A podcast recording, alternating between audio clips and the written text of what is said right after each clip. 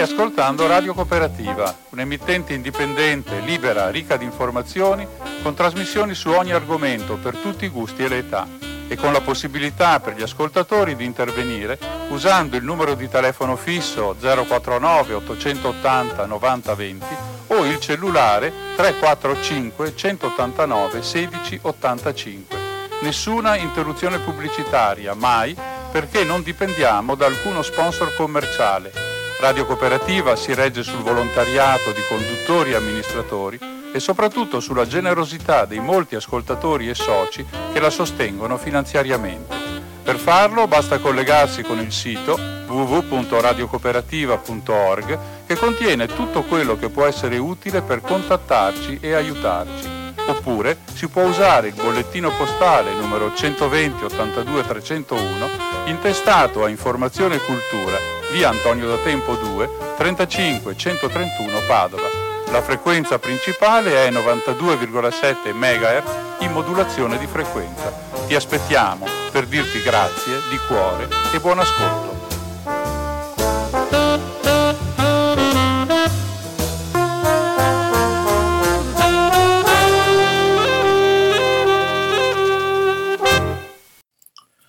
Buona serata, da Radio Cooperativa, dalla rubrica Cinema 2 che va in onda ogni 15 giorni al venerdì dalle 19.15 alle 20.45 è una trasmissione che va in onda anche questa volta in forma registrata per cercare di ottemperare al massimo alle indicazioni di stare il più possibile a casa.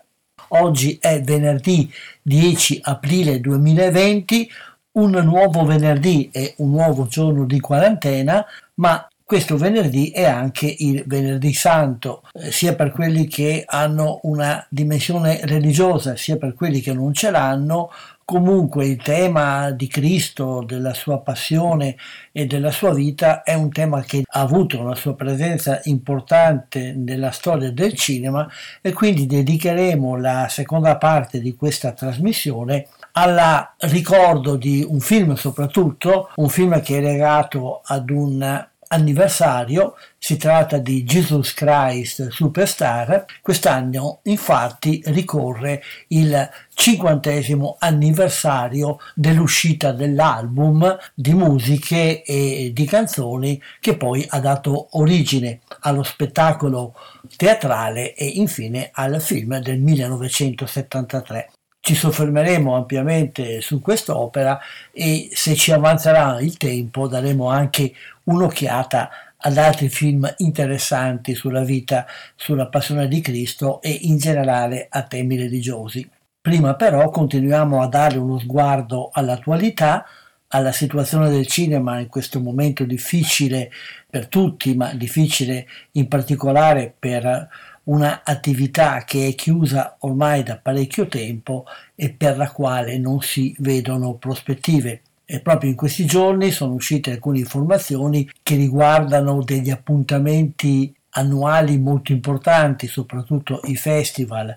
Ne parleremo fra poco, prima però vorrei farvi ascoltare l'intervista che ci ha concesso Filippo Nalon, il quale fa parte del Consiglio nazionale del cinema e dell'audiovisivo. Si tratta di un organismo che è stato creato dalla recente legislazione sul cinema che ha creato questo organismo come momento di consulta fra il momento politico ed amministrativo del Ministero e i rappresentanti del mondo del cinema che consigliano per modulare nella maniera migliore gli interventi statali in questo settore. Sentiamo quello che ci ha detto Filippo Nalon sulla situazione attuale e sulle prospettive, così come le vede lui dall'osservatorio particolare di cui fa parte. Abbiamo al telefono Filippo Nalon che è un membro del Consiglio Superiore del Cinema e dell'Audiovisivo Ciao Filippo, intanto grazie di aver accettato Buongiorno a tutti. Buongiorno a tutti.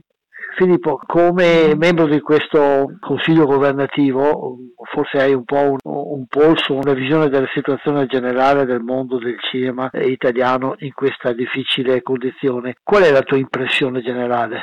Ma in realtà noi ci siamo trovati, l'ultimo incontro l'abbiamo fatto prima che si bloccasse tutto quanto, l'ultimo incontro erano bloccate solo la Lombardia e il Veneto e per cui non c'era una, una situazione come quella attuale, però il segnale comunque di una difficoltà avanzante c'era già di fatto, per cui come consiglio, ma comunque anche la direzione cinema di fatto ha preso in mano tutte le questioni in sospeso, assegnazioni di contributi così definiti per legge e ha cercato di uh, velocizzare tutte le procedure e le dinamiche di consegna di questi contributi che anche se per qualche sala possono essere poca cosa, ma in questo momento in cui il flusso di denaro denaro nelle sale cinematografiche era uguale a zero perché non c'erano chiuse, anche questi contributi più o meno elevati davano un margine di ossigeno eh, alle sale, anche possibilità per eh, assolvere a dei costi che comunque anche se le sale sono chiuse eh, i costi ci sono comunque. Certo. Effettivamente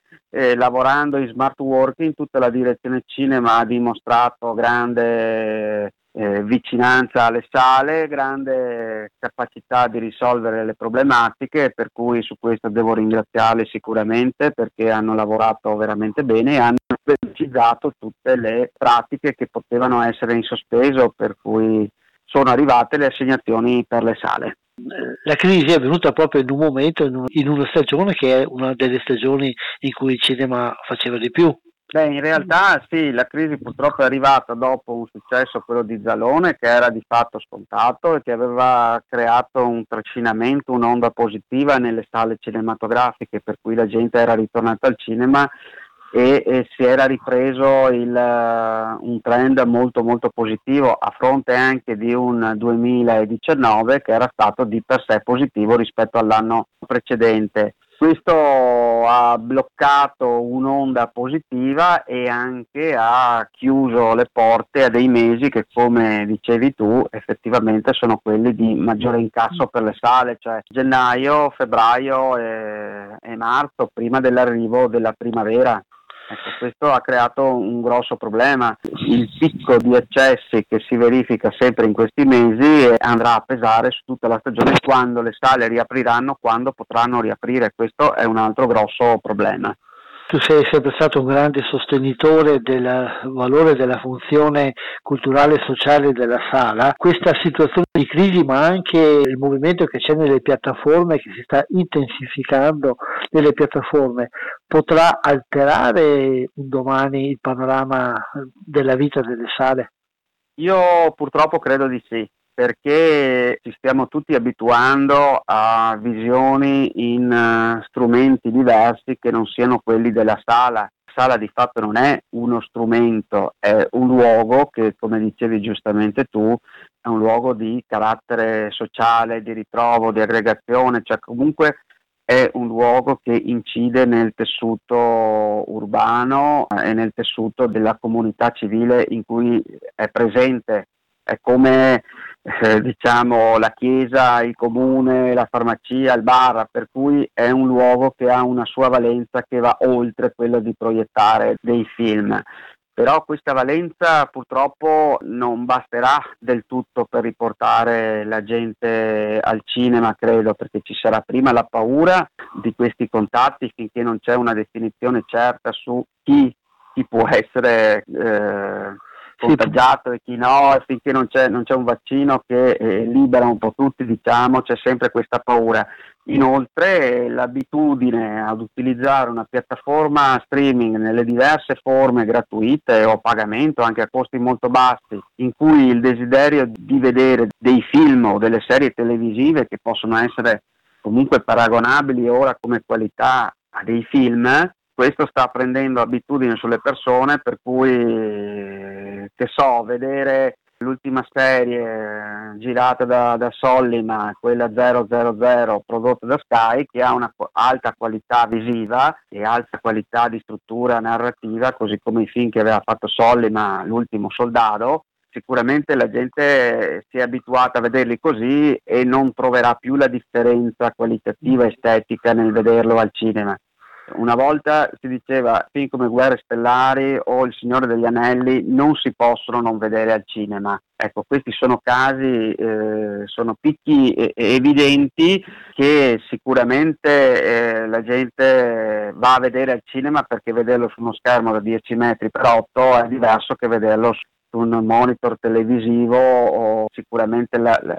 l'esperienza emozionale è diversa, però non sarà più la leva forte questa perché ormai ci siamo abituati a vederlo, è due mesi che vediamo così, ci siamo abituati a vederlo in questo modo, per cui io credo che le sale dovranno trovare altre strade per potersi valorizzare, che non siano quelle di diventare dei soggetti per queste piattaforme, ma devono valorizzare la propria identità di carattere sociale e civile e comunitario, diciamo, e trovare nuovi, nuovi, percorsi adattandosi a un processo che di fatto era già iniziato. Era già iniziato e, e questa emergenza ha velocizzato, per cui ci presenterà il conto alla riapertura. Cioè, non sarà più come prima comunque, questo per me è, è sicuro.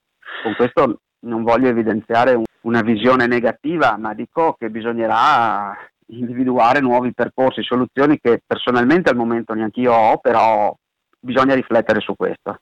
Sì, certo, questo periodo di stasi perlomeno dovrebbe poter servire per pensarci, per vedere, osservare anche altre esperienze che vengono fatte in varie parti del mondo per capire se ci sono dei suggerimenti.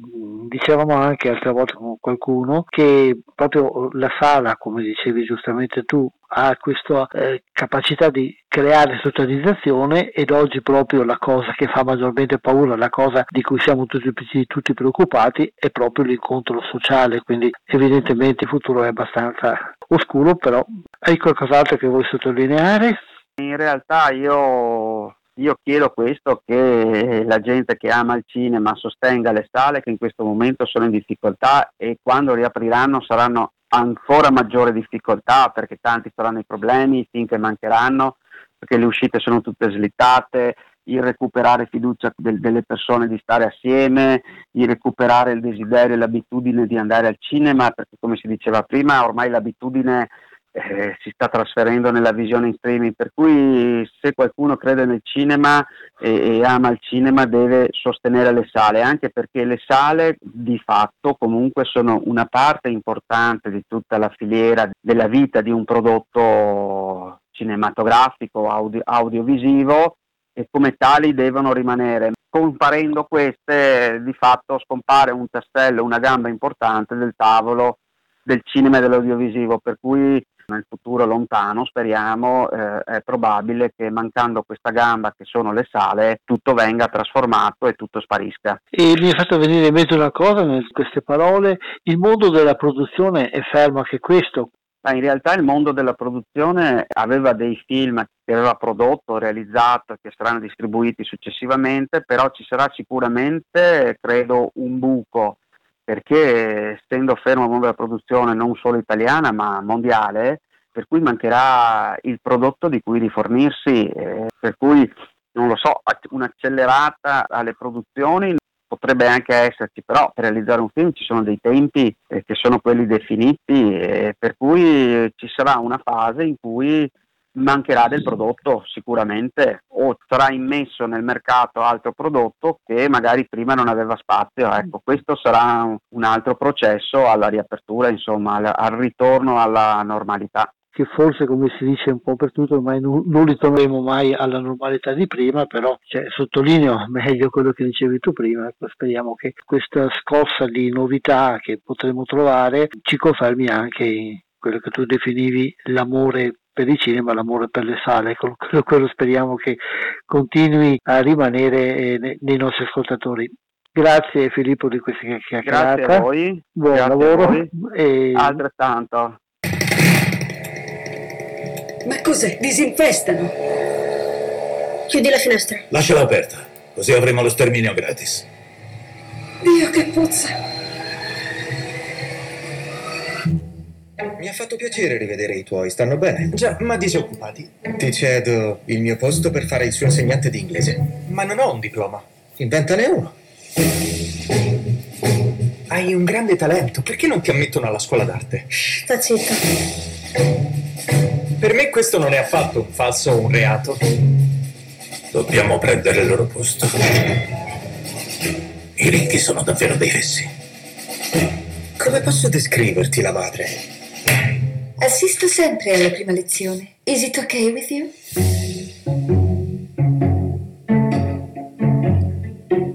Quello che abbiamo sentito è il trailer di Parasite, il film vincitore del premio Oscar, uno dei maggiori successi di una stagione che si stava annunciando molto promettente e che è stata forzatamente bloccata appunto dal coronavirus come abbiamo sentito poco fa. Il eh, film Parasite è stato anche vincitore della Palma d'Oro al Festival di Cannes ed è sul mondo dei festival che la scure del coronavirus si sta abbattendo in maniera eh, molto decisa.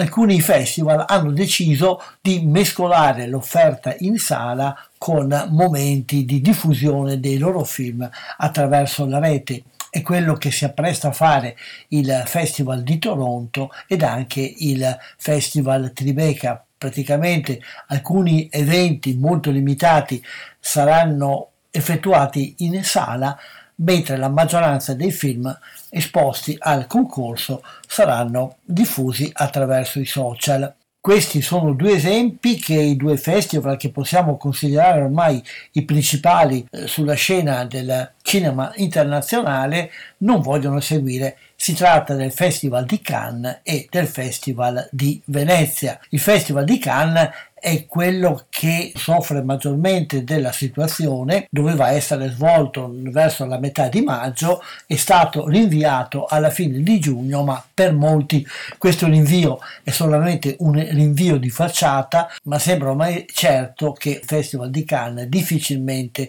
quest'anno sarà effettuato. Migliori sembrano invece le prospettive per il festival, cioè per la mostra del cinema di Venezia, perché essendo collocata all'inizio di di settembre. Si spera che la situazione per quell'ora sia migliorata, però anche questo non è sicuro. Difatti Barbera, il direttore della mostra, ha dichiarato che attende maggio per prendere una decisione in seguito a quelli che saranno anche i decreti che verranno da parte del governo. L'unica cosa che è stata decisa per ora è la presidenza della giuria affidata a Kate Blanchett, mentre per tutte le altre cose si sta ancora attendendo di vedere quali saranno le evoluzioni della situazione.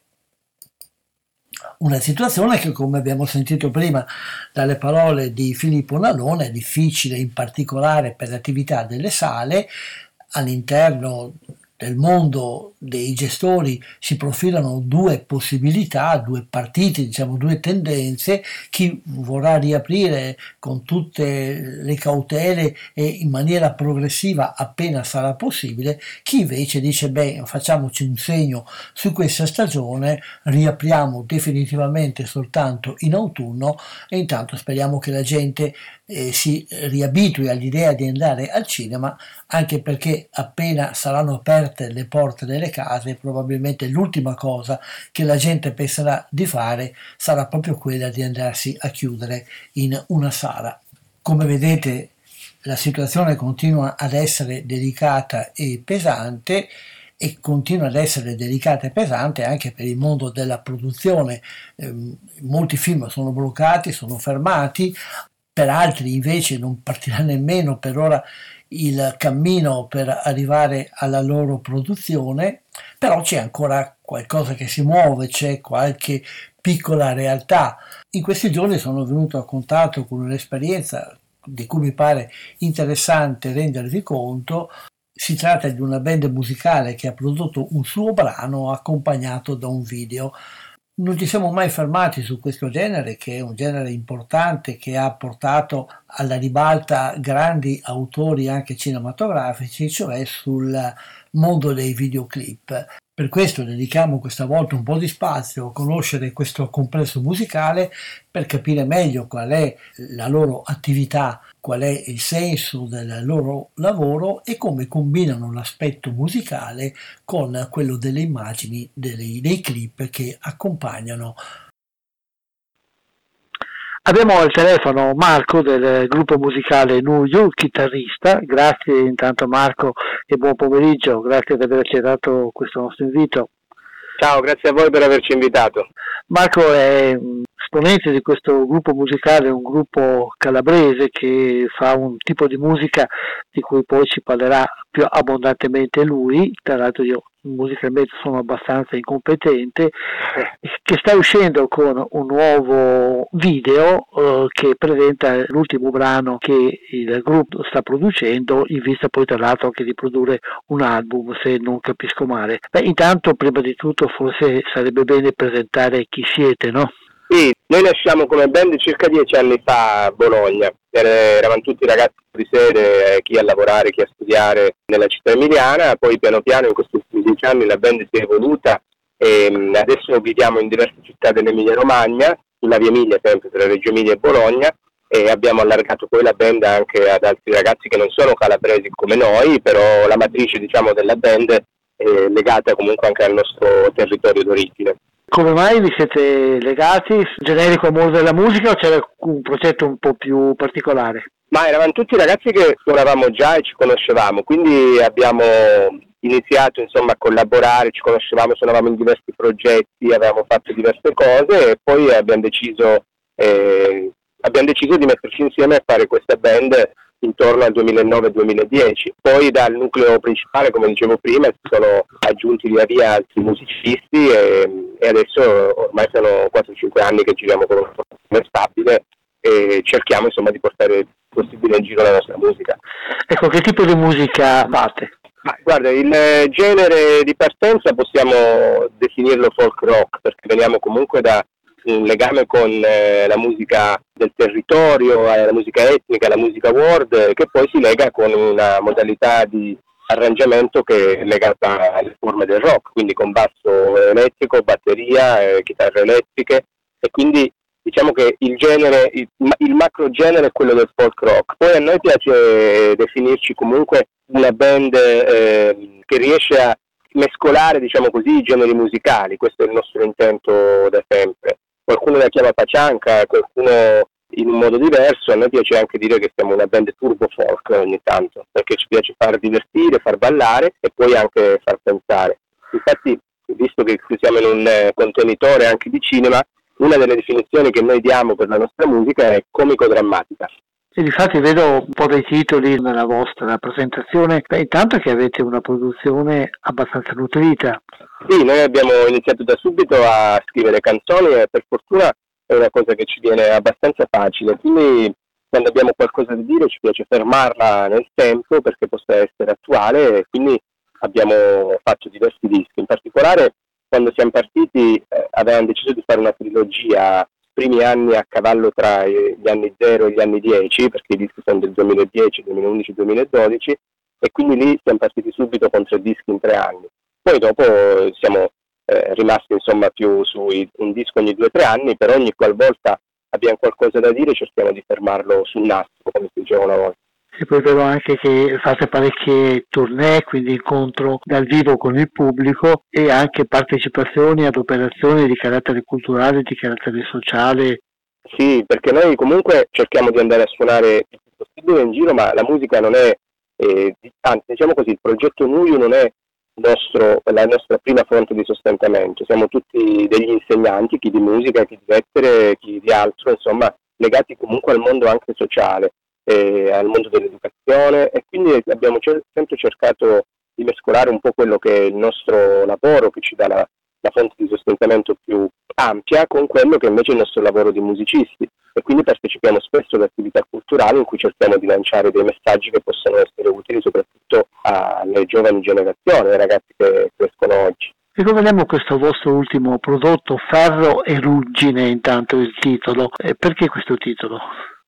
Ma il titolo l'abbiamo preso da un, ehm, una frase del brano, del testo, che il nostro cantante Fabrizio Cariati ha scritto. E ci è sembrato che rappresentasse bene quello che era il significato della canzone, perché il ferro è una lega importante, che è stata importante eh, proprio come rivoluzione anche durante la rivoluzione industriale, è stata importante prima ancora quando eh, l'hanno scoperta eh, gli uomini della preistoria però il ferro è facilmente deteriorabile e quindi visto che questa canzone parla di come noi ci stiamo facendo trascinare nel mondo della rete, dei social senza controllo, eh, ci piaceva legare questa invenzione del ferro, delle invenzioni utili che noi facilmente possiamo tendere a distruggere.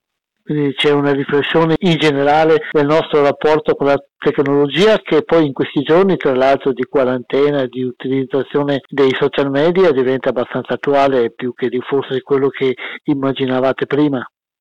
Assolutamente, cioè, questa situazione che stiamo vivendo tutti comunque nessuno la poteva immaginare perché è inedita proprio nel panorama storico mondiale. Credo che sì, il nostro brano possa essere attuale perché più che mai oggi vediamo come sui social eh, ognuno cerca di postare delle sensazioni, quello che, che scopre ci sia in internet senza pensarci molto. Io riflettevo l'altra volta con gli altri della mia band su come siamo passati in un attimo dal cercare tutti di cantare dai balconi, di metterci a fare dei video di noi che cantiamo dai balconi, che è una cosa bellissima perché comunque è una bella immagine di un'Italia che resiste, a invece a dei giorni in cui ci si fa prendere dallo sconforto e sembra tutto nero. Poi dipende sempre anche come vengono utilizzati i social e come le persone sono in grado di, di rendersi conto di quello che è il messaggio che, che viene trasmesso attraverso i media. Quindi ferro e ruggine anche nelle nostre emozioni, momenti di esaltazione e momenti di depressione. Sì, noi speriamo, guarda che come, come stanno dicendo in tanti, che questo periodo di isolamento possa veramente far pensare, far pensare di più a come organizzare meglio la nostra vita e magari ritornare un pochino indietro sui nostri passi, cercare di essere più umili, più vicini alle persone con le emozioni, con i sentimenti, dare più importanza alla sanità pubblica rispetto a quella privata, che penso che sia uno dei temi fondamentali di questa di questo periodo di... E dicevamo che assieme al, al, singolo c'è anche un video. Intanto eh, a chi vi siete affidati per la preparazione di questo video? Noi lavoriamo ormai da diversi anni con un fumettista videomaker di Bologna che si chiama Lorenzo Menini. È un artista eccezionale che sa spaziare veramente nell'arte figurativa in diversi modi. E per noi ha disegnato la copertina del disco precedente ed è dal 2016 ormai che realizza tutti i nostri videoclip. E per questo brano ha, ha, provato a fare addirittura qualcosa di nuovo, di innovativo che non aveva mai utilizzato, quindi mescolare le immagini video riprese dal vivo con i suoi disegni. E l'effetto è sicuramente un, un effetto molto particolare. Tra l'altro questo video avrà poi anche un suo seguito eh, perché ci sarà un altro singolo che uscirà prima dell'estate eh, che vedrà dire, la continuazione. Quindi abbiamo cercato anche noi di essere attuali, creando un po' di serialità anche nei nostri video, visto che ormai le serie fanno per la maggiore. Quando create la musica o quando la eseguite, pensate poi anche alle immagini che accompagneranno il video o sono due cose che poi si mettono assieme in un uh, momento ulteriore? Guarda, dipende. Molto spesso pensiamo anche alle immagini dei videoclip. Addirittura c'è un nostro brano che si chiama La rapina, un brano del 2012, che ha visto nascere prima il videoclip e poi la canzone. Cioè, il nostro cantante si era immaginato quando andava a prendere le sigarette al tabacchino, si vedeva nella televisione delle telecamere a circuito chiuso dell'attività, si era immaginato come potesse essere fare una rapina vista all'interno delle telecamere a circuito chiuso e data prima, canzo- prima il video e poi la canzone ma spesso noi ormai, visto che Lorenzo Menini è questo artista che lavora con noi, ormai è, possiamo dire che il, è un membro quasi della nostra band, spesso noi quando scriviamo delle canzoni gliele facciamo ascoltare e decidiamo insieme anche da subito come si possano trasmettere attraverso le immagini e le emozioni che diamo con le parole e la. Progetti che avete in eh, fabbricazione oltre che appunto la continuazione di questo brano? Guarda, noi abbiamo deciso di far uscire da questa primavera, appunto con Ferro e Ruggine, alcuni singoli che ci porteranno poi all'uscita dell'album nella prossima primavera, con quindi questa serialità di cui ti parlavo prima. E quindi stiamo preparando l'album, stiamo scrivendo le nuove canzoni, lo finiremo di registrare, speriamo, entro la fine del 2020, perché ormai è tutto un po' fermo, anche gli studi di registrazione sono bloccati si sta ritardando vista la situazione però eh, abbiamo in mente insomma, di far uscire il nostro sesto album. Poi fra l'altro avevamo anche un tour che doveva, sarebbe dovuto partire dalla Francia a marzo, ma adesso è tutto fermo, abbiamo alcune date fissate per l'estate e speriamo di poterle fare. Speriamo perché purtroppo nel mondo dello spettacolo sono tutti quanti nella stessa barca in, in, nell'attesa che la situazione si sblocchi e tutto quello che va dal cinema al teatro, la musica, i concerti, live eccetera eh, possa riprendere. Purtroppo sappiamo già in anticipo che la ripresa sarà lenta, speriamo che che però ci sia, questo, questo, è importante. Grazie Marco di questa chiacchierata. Se qualcuno volesse conoscervi meglio o anche trovare questi vostri prodotti, avete un sito o qualche altro punto di riferimento? Sì, noi siamo su tutti i social come tutte le band oggi, da Instagram a Facebook e poi abbiamo il nostro sito ufficiale che è www.nuju.it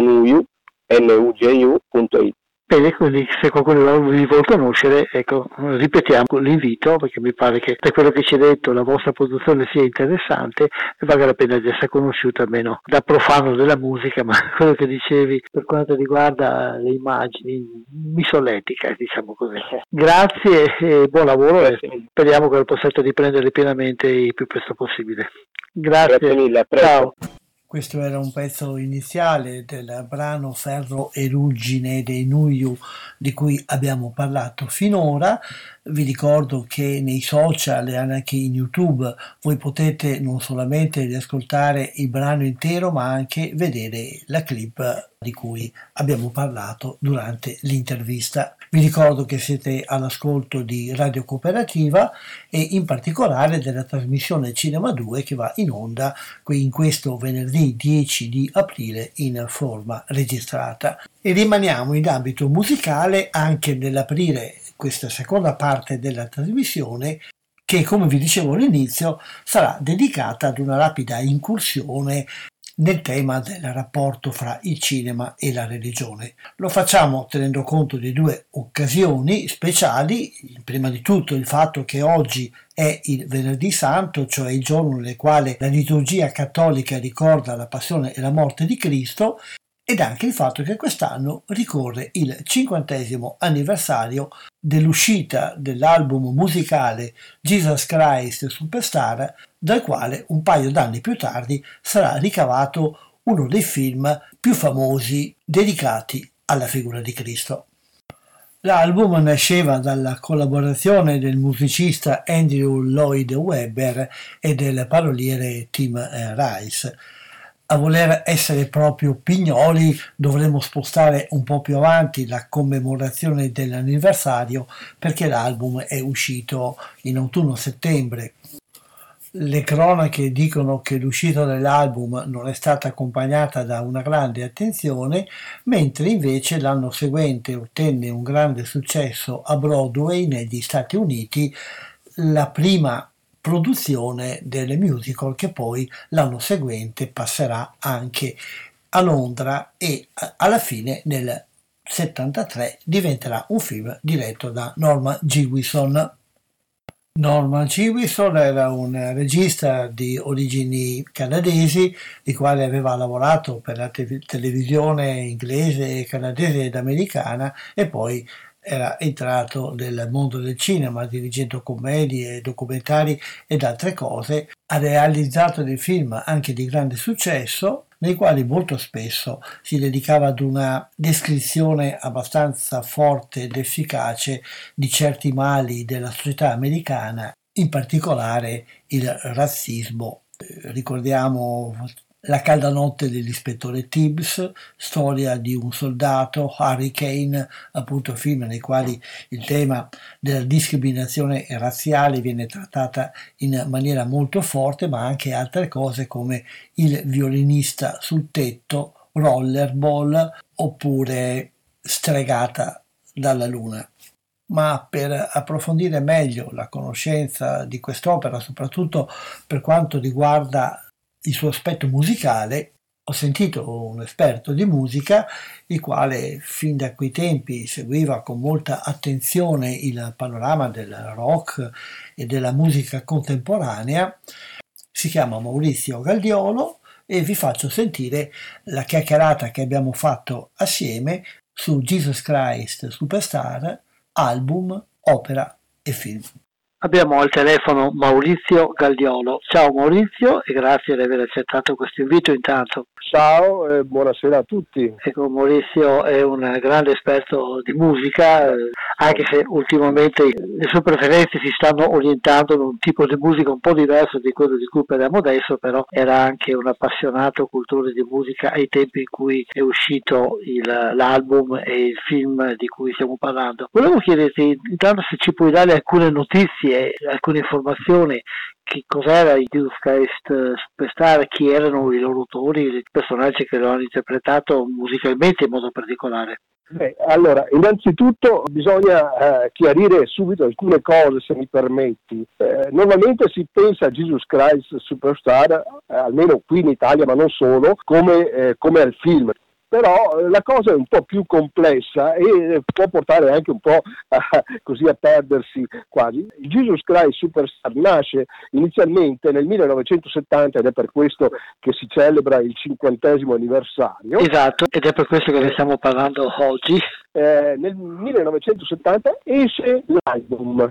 Eh, all'epoca non era così comune già il fatto di un doppio LP, ma tantomeno era comune almeno nel campo della musica rock, un'opera rock, anche se poi adesso ne parleremo un attimo, e successivamente, dato anche il relativo successo dell'album, nell'anno successivo proprio ne venne tratto un musical.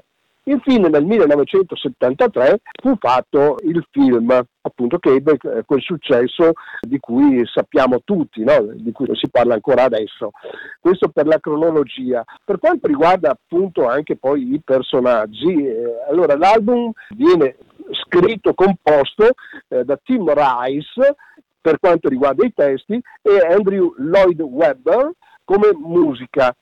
Chi erano questi eh, due All'epoca erano personaggi, non dico sconosciuti, perché comunque avevano già fatto alcuni musical, eh, eccetera, però sicuramente Jesus Christ Superstar li ha lanciati nell'empire della celebrità, eh, soprattutto poi per quanto riguarda Andrew Lloyd Webber, la cosa proseguì in maniera direi eclatante, eh, tanto che pochi anni dopo la regina Elisabetta, perché Andrew Lloyd Webber è, è inglese, lo, lo fece Sir e mh, tra l'altro Andrew Roy Webber insieme ancora a Tim Rice poi eh, eh, continuò ovviamente lui con molte altre opere appunto con molti musical ancora direi che forse i più famosi sono Evita appunto con Tim Rice ancora ai testi Evita sulla vita della, della Peron sì, no, Evita. Evita, Evita Peron eh, e tutti ricorderanno forse la canzone Don't Cry for Me Argentina sì. um, poi eh, è stato ripreso anche da un film di Madonna, tra l'altro, molti anni dopo. Esatto, esatto.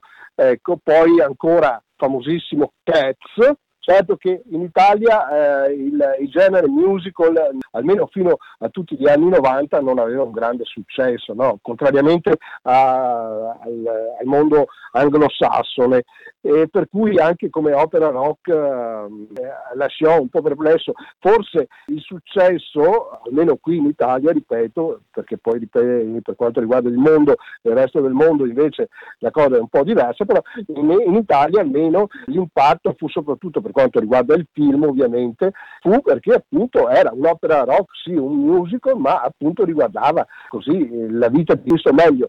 L'argomento dell'album e poi del musical e del film riguardava l'ultima settimana di vita di Gesù Cristo e la sua morte in croce. Quindi siamo proprio anche in perfetta sintonia con il periodo, visto che proprio domenica scorsa eh, nelle, in tutte le chiese si è letto il Passio, no? che è proprio la descrizione del, dell'ultima settimana della vita di Gesù Cristo.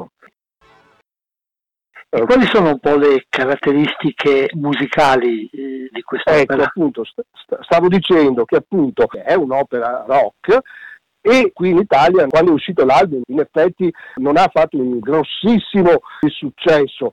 Ripeto, il boom anche a livello mondiale è soprattutto con il film.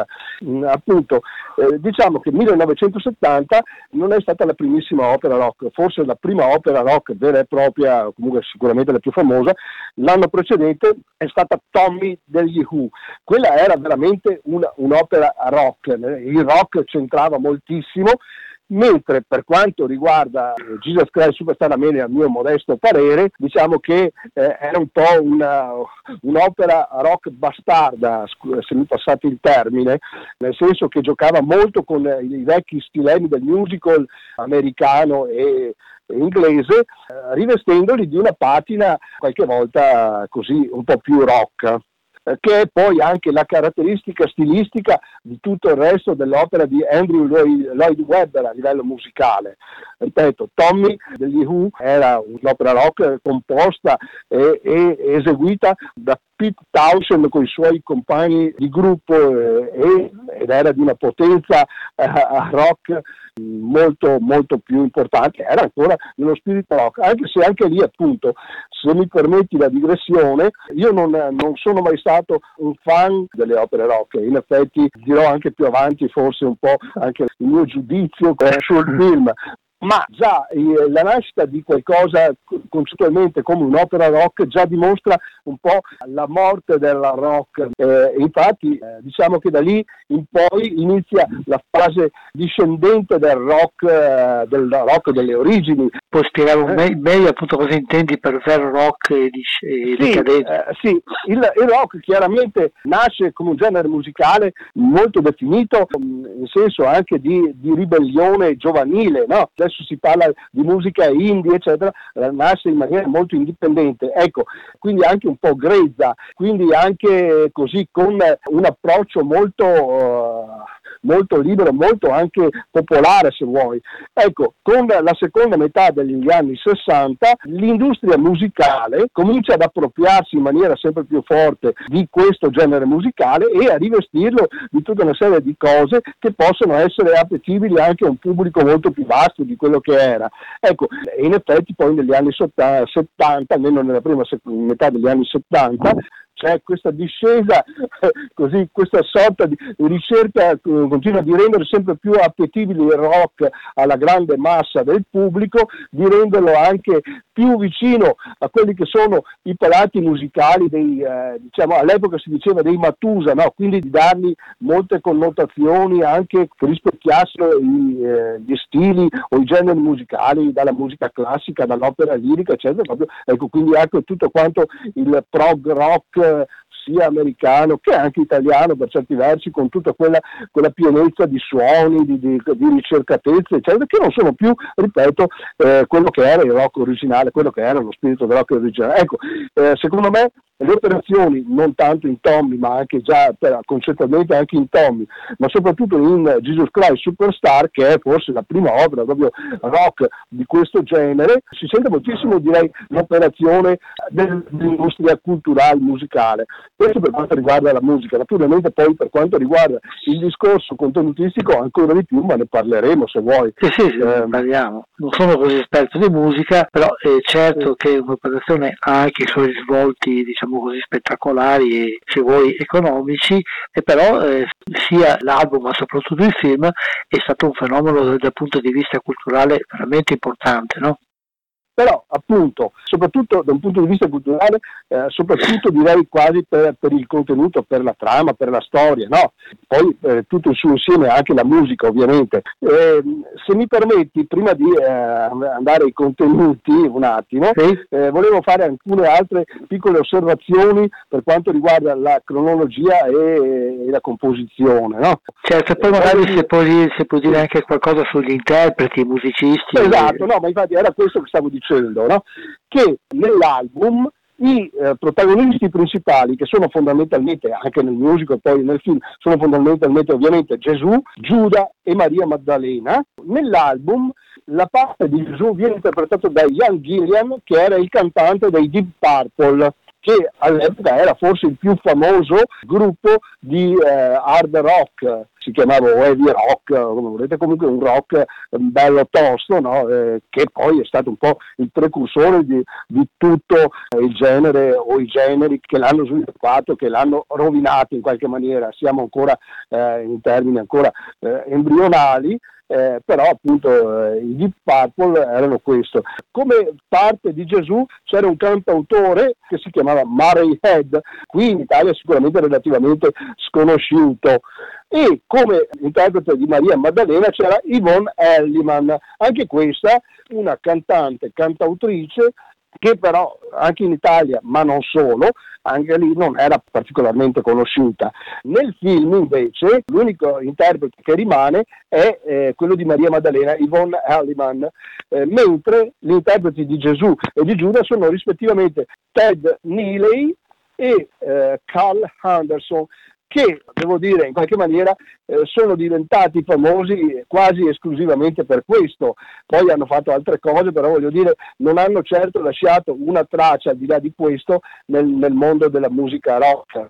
Il film soprattutto per quanto riguarda eh, la musica, diciamo, ma eh, vale lo stesso comunque anche per l'album, il film si configura come una varietà di, di stili musicali che vanno da, appunto dal gospel al vaudeville, direi, appunto al rock, con un utilizzo molto variato, molto intelligente anche da un punto di vista anche commerciale, direi, di duetti, di dialoghi eh, tra gli interpreti, soprattutto appunto duetti, con l'alternarsi, con l'accompagnamento di cori. Eh, ci sono alcuni temi che credo siano rimasti... Eh, nel cuore, eh, prima ancora che nelle orecchie di tutti. Io cito per esempio Everything is Alright, eh, che è un duetto tra Maria Maddalena appunto e Carl Anderson, oppure eh, l'entrata di Gesù al Tempio con eh, Gesù che appunto abbatte i vari banchetti, eccetera, oppure l'incontro scontro tra Pilato e Gesù con le frustate che vengono contate dal coro, eccetera, oppure eh, anche lì sempre tra Pilato e Gesù quando il coro che rappresenta il popolo eh, grida eh, la liberazione di Barabba e la crocifissione di Gesù.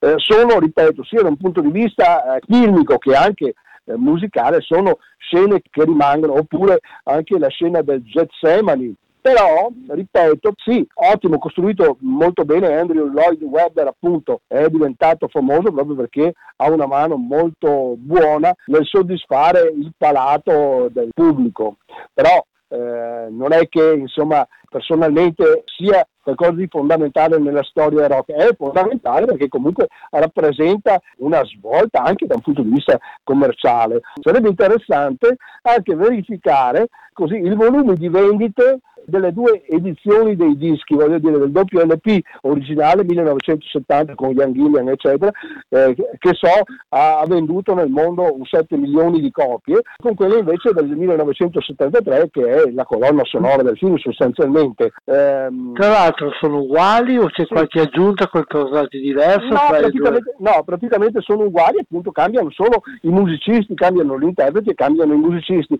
e vorrei dire anche quello che gira sul web solitamente è la versione del, della colonna sonora e quando se ne parla si parla sempre della colonna sonora. Se voi ricercate in internet di solito credo troviate le versioni appunto con Carl Anderson e Ted Neely, eh, Yvonne Elliman, ripeto, è rimasta la stessa, quindi da quel punto di vista non cambia, ma solitamente si trova questa, queste cose, i vari video, spezzoni, eccetera. Ecco, magari possiamo ricordarlo che proprio da oggi eh, Andrew Lloyd Webber mette nel suo canale YouTube la versione di una produzione del 2012 per 48 ore per chi lo vuole ascoltare.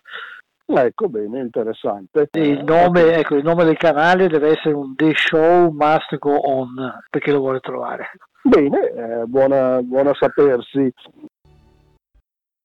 Passiamo quindi a questo punto al film in qualche maniera che è quello che poi ha avuto l'impatto più forte e che ha creato il mito di Jesus Christ Superstar, film girato da un regista di film e anche documentari che comunque, eh, già, ma questo sei più esperto, molto più esperto tu di me, dicevo Norman Jewison, molto eclettico devo dire, no? che già aveva girato, oltre ad alcuni documentari inizialmente, aveva girato prima di Jesus Christ Superstar, per esempio, film famoso come La calda notte dell'ispettore Tibbs oppure il caso Thomas Crown. Poi dopo di Jesus Christ, cose come Il violinista sul tetto, oppure altri film come Stregata dalla luna o Amici come prima, oppure Harry Kane, ehm, che era un po' l'estensione di, della canzone di Bob Dylan no? sul, sul famoso sul pugile, sulla storia di quel pugile personalmente anche lì la regia eh,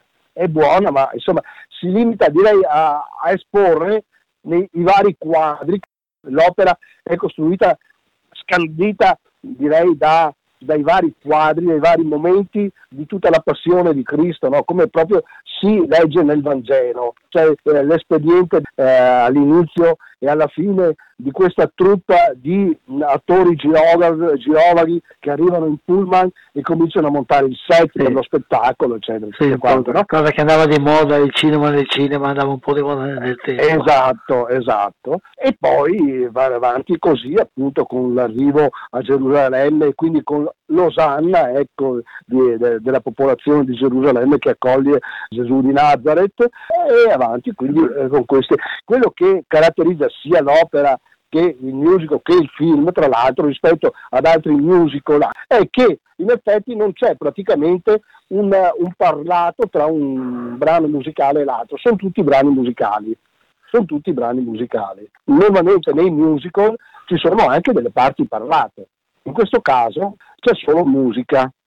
E eh, ripeto, da un punto di vista musicale ci sono alcune cose notevoli, eh, se le prendiamo così, però, ripeto, secondo me eh, non sono sicuramente il, eh, il massimo del, della musica rock. Però, come diciamo, dicevamo prima, almeno in Italia è stato un fenomeno che ha colpito molto eh, non solo in Italia, devo dire, tra l'altro mi viene in mente adesso che a suo tempo avevo letto che la BBC si rifiutò di sì. programmare l'album, sì, certo. l'album ecco perché lo riteneva scandaloso. Sì, e ci sono eh. state, poi che ormai ne parlerò meglio anch'io, ci sono state varie reazioni negative esatto. da parte soprattutto di alcuni settori un po' fondamentalisti. tradizionalisti, certo. Eh, qui in Italia si dice, non so, che appunto il film fu fatto visionare all'osservatore romano, che non mi sembra di ricordare che non, non, non abbia sollevato particolari eccezioni, anzi, e la voce che gira è che, che sia stato fatto visionare anche da, da Papa Paolo VI. Diciamo eh, che, la, che, così il giudizio del, della Commissione di valutazione nazionale della Chiesa Cattolica lo ha giudicato positivamente esatto. e che anche ultimamente in alcune interviste il cantante che, che rappresentava Gesù testimonia che il regista lo ha fatto presentare a Paolo VI che lo ha lodato proprio e penso che sia anche eh. credibile. Ecco. Sì, quello che ricordo io è che in effetti, almeno l'impressione che aveva lasciato nel mondo cattolico, di cui anch'io facevo parte, faccio parte, anche in maniera no, così impegnata, era uh, un'impressione positiva, direi, a parte alcuni gruppi appunto tradizionalisti forse, però in generale anche per quanto riguarda il clero, mi sembrava che eh, appunto l'accoglienza eh, non fosse del tutto negativa, anzi, anche se personalmente e non solo col senno di poi, ma proprio perché io ero un po' prevenuto, eh, a me sembrava un'operazione un po', un, un po forzata. Eh, ovviamente si cercava di, eh, di, cogliere quella che era l'onda del tempo, la moda del tempo, quindi si presentava eh, Gesù, tutto l'ambiente come un po' hippie, sì. Eh, pace, amore, love, peace, eh, no, non droga, ma insomma, ecco, no, pace e amore, ecco, che tra l'altro da un punto di vista filologico devo dire che è storico, l'ippismo era, era, finito da un pezzo, eh, eh, rimaneva solo come strascico a livello direi quasi consumistico. Su questo diciamo più l'impianto figurativo è di questo tipo, però il, l'impianto narrativo è più su un Cristo umano tormentato e il esatto, sottofondo esatto. è un sottofondo anche politico, il conflitto con, eh, con Giuda in fondo è, è esatto. proprio per la titubanza di Cristo nello scatenare certo. una rivoluzione contro i romani. Certo, e anche nel presentare la figura di Giuda come una vittima quasi, no? Sì. Così, che forse era questo uno dei, dei motivi forse anche più controversi, da, più, meno accettati da, dai gruppi tradizionalisti, forse così come anche forse un po' la figura forse un po' ambigua di Maria Maddalena. Sì, Ma, eh, però secondo me si giocava da una parte appunto così in maniera intelligente sicuramente si giocava su quello che era la, la, moda del tempo a livello mondiale e anche su certe ingenuità, diciamo, hai sottolineato queste cose ed è vero, ecco, io devo dire che alcune cose mi sembravano già all'epoca, ma non perché io fossi particolarmente così ispirato, ma eh, forse perché appunto ero un po' tra i puristi del rock e quindi guardavo, guardavo già con un occhio critico anche il contenuto e mi sembravano alcune cose un po' kitsch all'epoca, ecco devo dire, però nel suo insieme è sicuramente un film eh, che ha fatto la storia, no? E ha fatto anche la storia eh, in diversi altri campi. Ricordiamo, almeno io mi ricordo, che ne è seguito, e per diversi anni, eh, ne è seguito tutto un fenomeno consumistico di merchandising, se vuoi, no? Dal, dal jeans dei jeans, la marca Jesus, non so se vi ricordate, con, con tanto di pubblicità chi mi ama mi segua, un po', eh, ecco, alla, alla, rivista, mensile delle Paoline Jesus lo stesso, ecco, eh, ripeto, però nel mondo cattolico, almeno quello che io vivevo, è sicuramente quello giovanile soprattutto, quello più sensibile, cioè, sicuramente è stata una, una grande anche così ventata di energia pur con tutte le, eh, così, le riserve, ripeto, non tanto da un punto di vista dottrinale teologico, quanto da un punto di vista un po' di, di, di così, di, di, sfruttare l'onda. Ecco. Sì, perché è venuto in un momento in cui già il mondo cattolico era in fermento di rinnovamento, un rinnovamento che lo portava sempre più all'attenzione sociale, eh, erano gli anni in cui ancora eh, c'era l'onda lunga del Concilio Vaticano II, i primi preti che si erano formati eh, su quell'onda cominciavano a entrare nell'apostolato, quindi è venuto a, a dare una mano, una spinta ad un momento, un cammino che era già in atto e che è stato direi incrementato. Tra l'altro magari poi eh, citerò anche qualche eh, collegamento cinematografico di un svecchiamento della figura di Cristo anche sul cinema, c'erano in quegli anni un po' un nuovo modo di approcciare la figura di Cristo anche dal punto di vista eh, artistico ma soprattutto dal punto di vista dell'esperienza religiosa.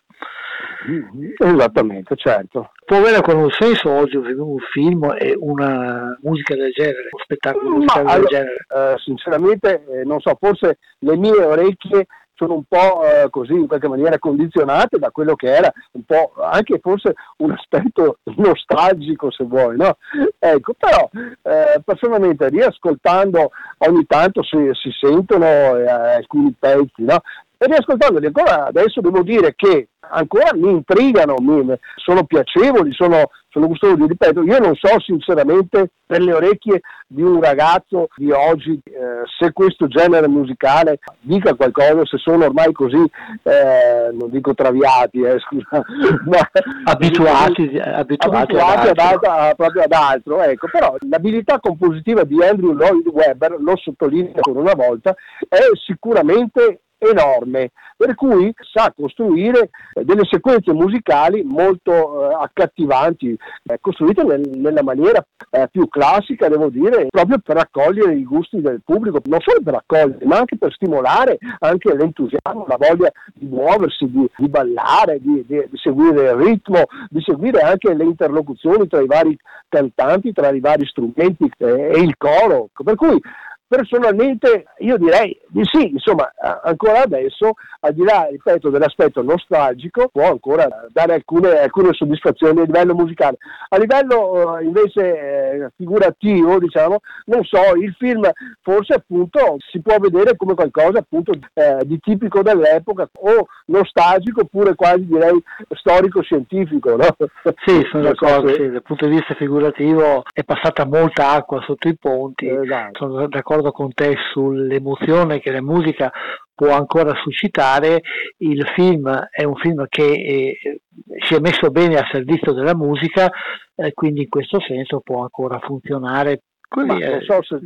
sì, eh, abbiamo evocato, ma direi che, che, è giusto e che questo è il senso di, di, questo ricordo. Abbiamo evocato un momento, un'epoca, direi, di, di, di movimento, di, di tentativo di trasformazione in, all'interno del quale questa musica e questo film si inseriscono. Forse, ma qui dopo ognuno potrà giudicare se questo cammino è stato un cammino che è arrivato a qualcosa oppure se siamo ritornati indietro da tutti i punti di vista e questo poi ognuno lo potrà giudicare. Vale la pena però ritornare a 50 anni fa a rivivere per chi li ha vissuti o a conoscerli perché non li ha vissuti quegli anni che sono stati certamente anni determinanti in tutti i sensi della nostra storia. Eh, mi viene in mente una cosa così che non c'entra o c'entra pochissimo con, con Jesus Christ Superstar come film, voglio dire, però in qualche maniera Jesus Christ Superstar poi ha dato la stura a tutta una serie di altre opere rock o pseudo rock eh, filmate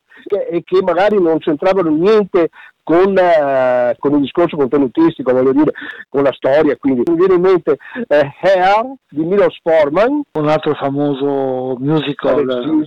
Esatto, Hair era un famoso musical all'epoca, scandaloso, perché anche lì si raccontava il periodo hippie, eccetera, apparivano gli attori eh, nudi sul palco e anche sul film, c'era Milos Forman che è stato un grande regista. No? Sì. Per dire, quindi per esempio potrebbe essere uno stimolo per l'ascoltatore interessato passato, andare un po' anche a recuperare quelli che sono i vari uh, musical rock degli anni 70, perché ce ne sono diversi interessanti. In questi giorni di, di, di quarantena penso che attraverso YouTube o altre cose molto di questo materiale lo si possa almeno parzialmente vedere, quindi può essere giustamente che questo uno stimolo, un suggerimento che diamo a chi ci ascolta. Grazie, adesso non hai altro da aggiungere, ti ringrazio, no. veramente ci hai dato molte informazioni, molte, molte Spero conoscenze. Di non, di non aver parlato troppo veloce, magari se qualcuno voleva prendersi appunti. E casomai dai prossimi giorni la trasmissione sarà raggiungibile, la registrazione nel podcast di Radio Cooperativa uh. e chi vorrà lo potrà riascoltare. Grazie, grazie Maurizio. Grazie buona, a voi. Buona serata eh. e, e tanti auguri per la continuazione. A risentirci. Sarà, sarà, disponibile su altro. Grazie. Grazie. Ciao. A risentirci. ciao. ciao. Abbiamo sentito le informazioni e le puntualizzazioni di Maurizio Galdiolo su Jesus Christ Superstar, questo film che è stato certamente un momento importante nella storia del cinema, del rapporto fra il cinema e la musica ed anche in modo particolare per quanto riguarda il film di argomento religioso.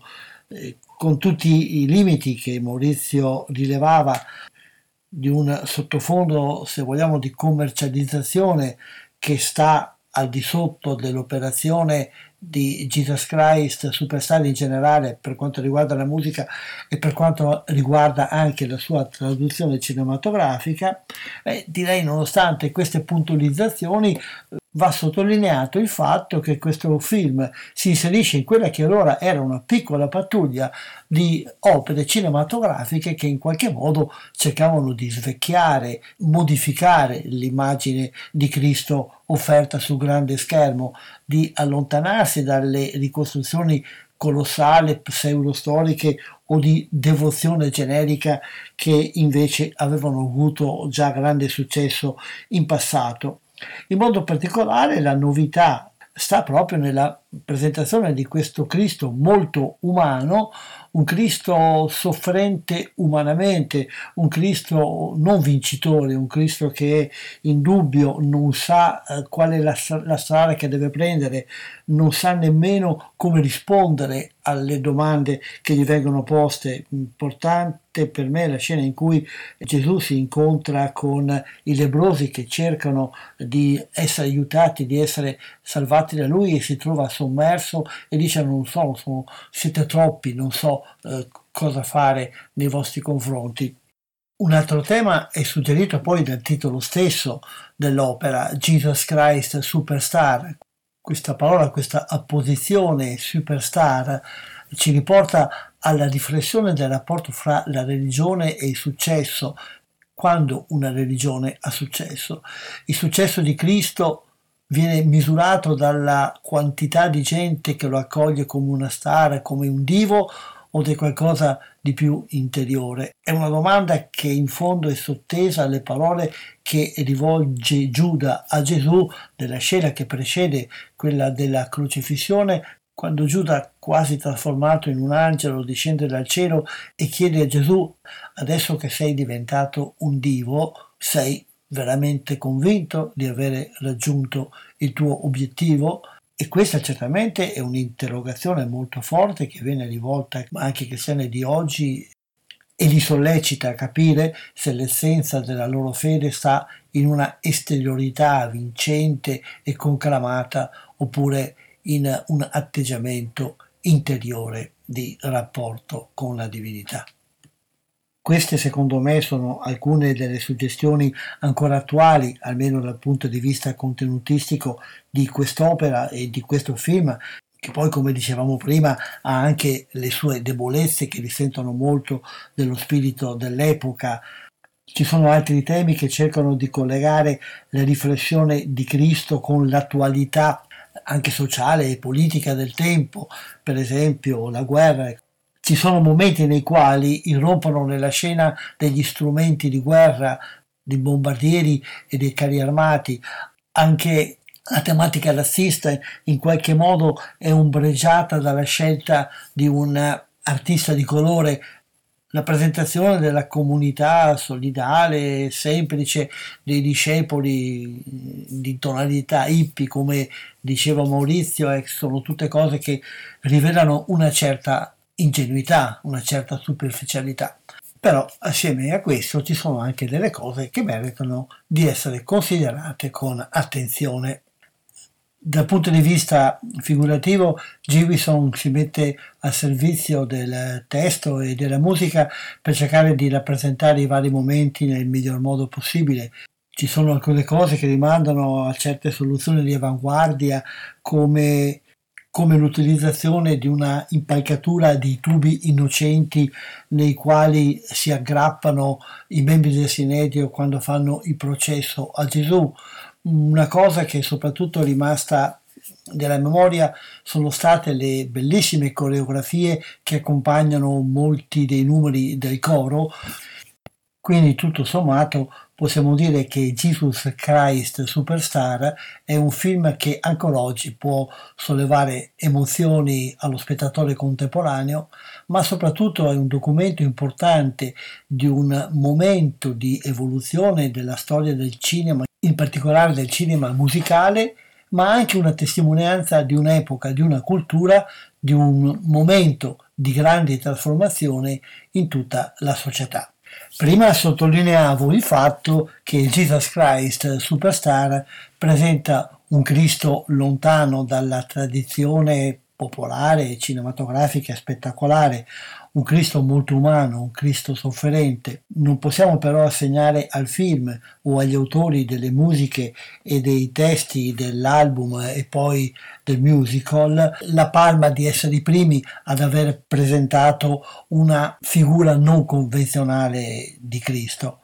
Il rapporto fra il cinema e la vita di Cristo risale ancora agli albori della nascita della settima arte, quando i primi operatori andavano in giro per l'Europa a riscoprire le rappresentazioni popolari della passione di Cristo. E poi la storia del cinema è ricca di grandi produzioni che hanno rappresentato le vicende raccontate nei Vangeli. Si sono spesso rifatti all'iconografia tradizionale, ci sono stati però anche vari casi nei quali ci si è allontanati da questa iconografia tradizionale. E in questo caso il discostarsi dall'iconografia non voleva dire soltanto tralasciare un certo modo di rappresentare la figura umana di Cristo, ma voleva dire formulare un nuovo modo di approccio a questo personaggio così importante nella storia umana. Non è questa la sede, nemmeno il momento per fare una trattazione esauriente. Mi limito a qualche suggestione così come mi arriva sull'onda della memoria. Il primo titolo a cui penso è quello di Pasolini, Il Vangelo secondo Matteo. Quello che secondo me è il più bel film dedicato a Cristo, anche se non è certamente una visione tradizionale, Pasolini si mantiene fedelmente aderente al testo del primo evangelista però dal punto di vista narrativo, dal punto di vista visivo, sceglie un taglio nettamente realistico. D'altra parte però media le sue immagini con il ricorso continuo alla suggestione di una tradizione pittorica che va dal Medioevo al Rinascimento. Il modo con cui l'ateo Pasolini incontra Cristo è un modo mediato, mediato dalla cultura, mediato dalla fede degli altri, mediato anche dal tentativo di mettere insieme il desiderio di rappresentare per immagini questo personaggio che evidentemente lo ha toccato profondamente con la propria esperienza, le proprie emozioni personali. Un Cristo che è uomo e che è l'uomo, attraverso il quale appaiono tutte le emozioni, che coinvolgono la vita umana. Un film che si bilancia fra il racconto, il realismo, i sogni, il desiderio e la poesia. Come dicevo prima, vi sto dando delle suggestioni, se volete anche dei suggerimenti di cercare di vedere qualcosa in questi giorni di forzata clausura in casa. Credo che nella rete potete trovare o interi o a pezzoni più di alcuni dei titoli cui farò riferimento in questi minuti.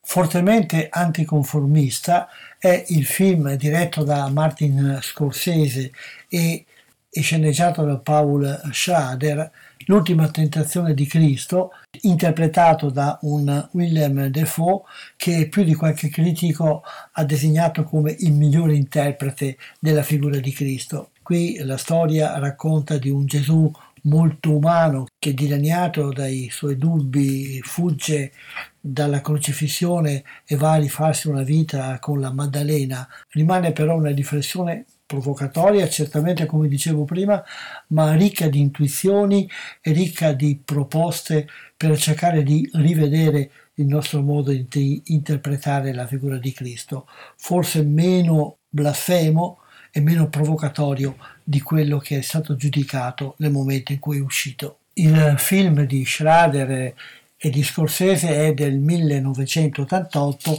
mentre quello di Pasolini è del 1964.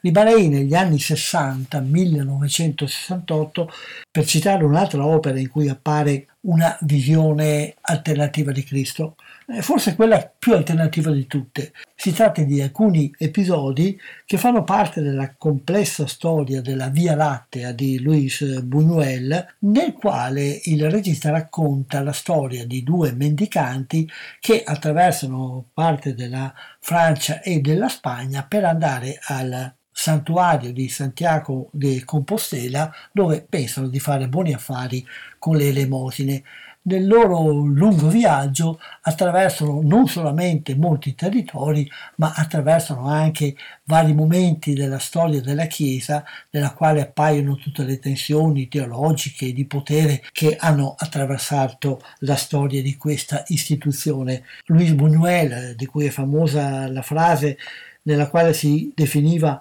ateo per grazia di Dio, inserisce in questo racconto anche alcuni momenti in cui ricostruisce degli episodi della vita di Cristo, in particolare la nozze di Cana, ma anche alcuni momenti di familiarità con i suoi discepoli.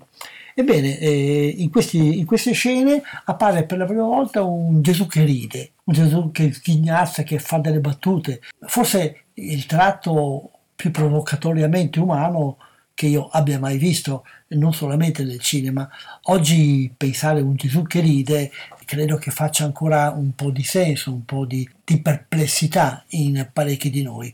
Anche questo è una maniera per sottolineare il carattere profondamente umano di un personaggio che poi alla fine Buñuel dimostra di apprezzare almeno altrettanto quanto dimostra di non apprezzare quello che i suoi seguaci hanno fatto in nome suo. Un altro film che si discosta un po' dalla tradizione, non tanto per il modo nel quale rappresenta la figura di Cristo, ma per l'impianto quasi documentario dell'opera è il film di Rossellini Il Messia del 1975 che rientra in quella parte dell'opera di Rossellini nel quale il grande regista si è dedicato alla ricostruzione storica con approccio realistico e con fondamenti eh, filologici di momenti importanti della storia sempre provocatoria è la visione di Cristo che è rappresentato da quella che è forse l'opera più discussa di questo tipo, che è il film di Mel Gibson, un film del 2004 che Mel Gibson ha girato proprio nei luoghi in cui Pasolini aveva ambientato il suo Vangelo secondo Matteo, cioè nella città di Matera, realizzato anche in un modo abbastanza particolare perché gli attori recitavano in lingue antiche, l'ebraico, il latino e l'aramaico. Il racconto si concentra soprattutto sulla passione rappresentata in forme molto crude. Il film di fatti è stato ampiamente criticato non solamente per la crudezza e per il realismo di queste scene, ma anche per la visione religiosa profondamente integralista che esce in generale dal suo racconto. E chiudiamo qui, anche se il discorso potrebbe andare avanti per molto, magari lo faremo in futuro servendosi, se possibile, anche dell'aiuto di qualcuno che conosce approfonditamente la materia. Umberto ringrazia tutti coloro che sono stati all'ascolto. Vi ricordo che questa era la trasmissione Cinema 2, una trasmissione che va in onda ogni 15 giorni al venerdì dalle 19.15 alle 20.45. Colgo l'occasione per augurarvi a tutti una buona Pasqua, una Pasqua certamente particolare, diversa da tutte le altre Pasque che abbiamo vissuto negli ultimi anni, ma forse speriamo che il fatto di essere isolati, il fatto di vivere in condizioni inedite, ci suggerisca la maniera per vivere in modo inedito il senso di una festività che ci porti un po' di gioia e una maggiore solidarietà fra di noi. Per salutarvi vi lascio sempre con la colonna sonora di Jesus Christ Superstar con il brano dedicato a Gesù nell'orto degli olivi. Ancora buona serata e buona Pasqua a tutti.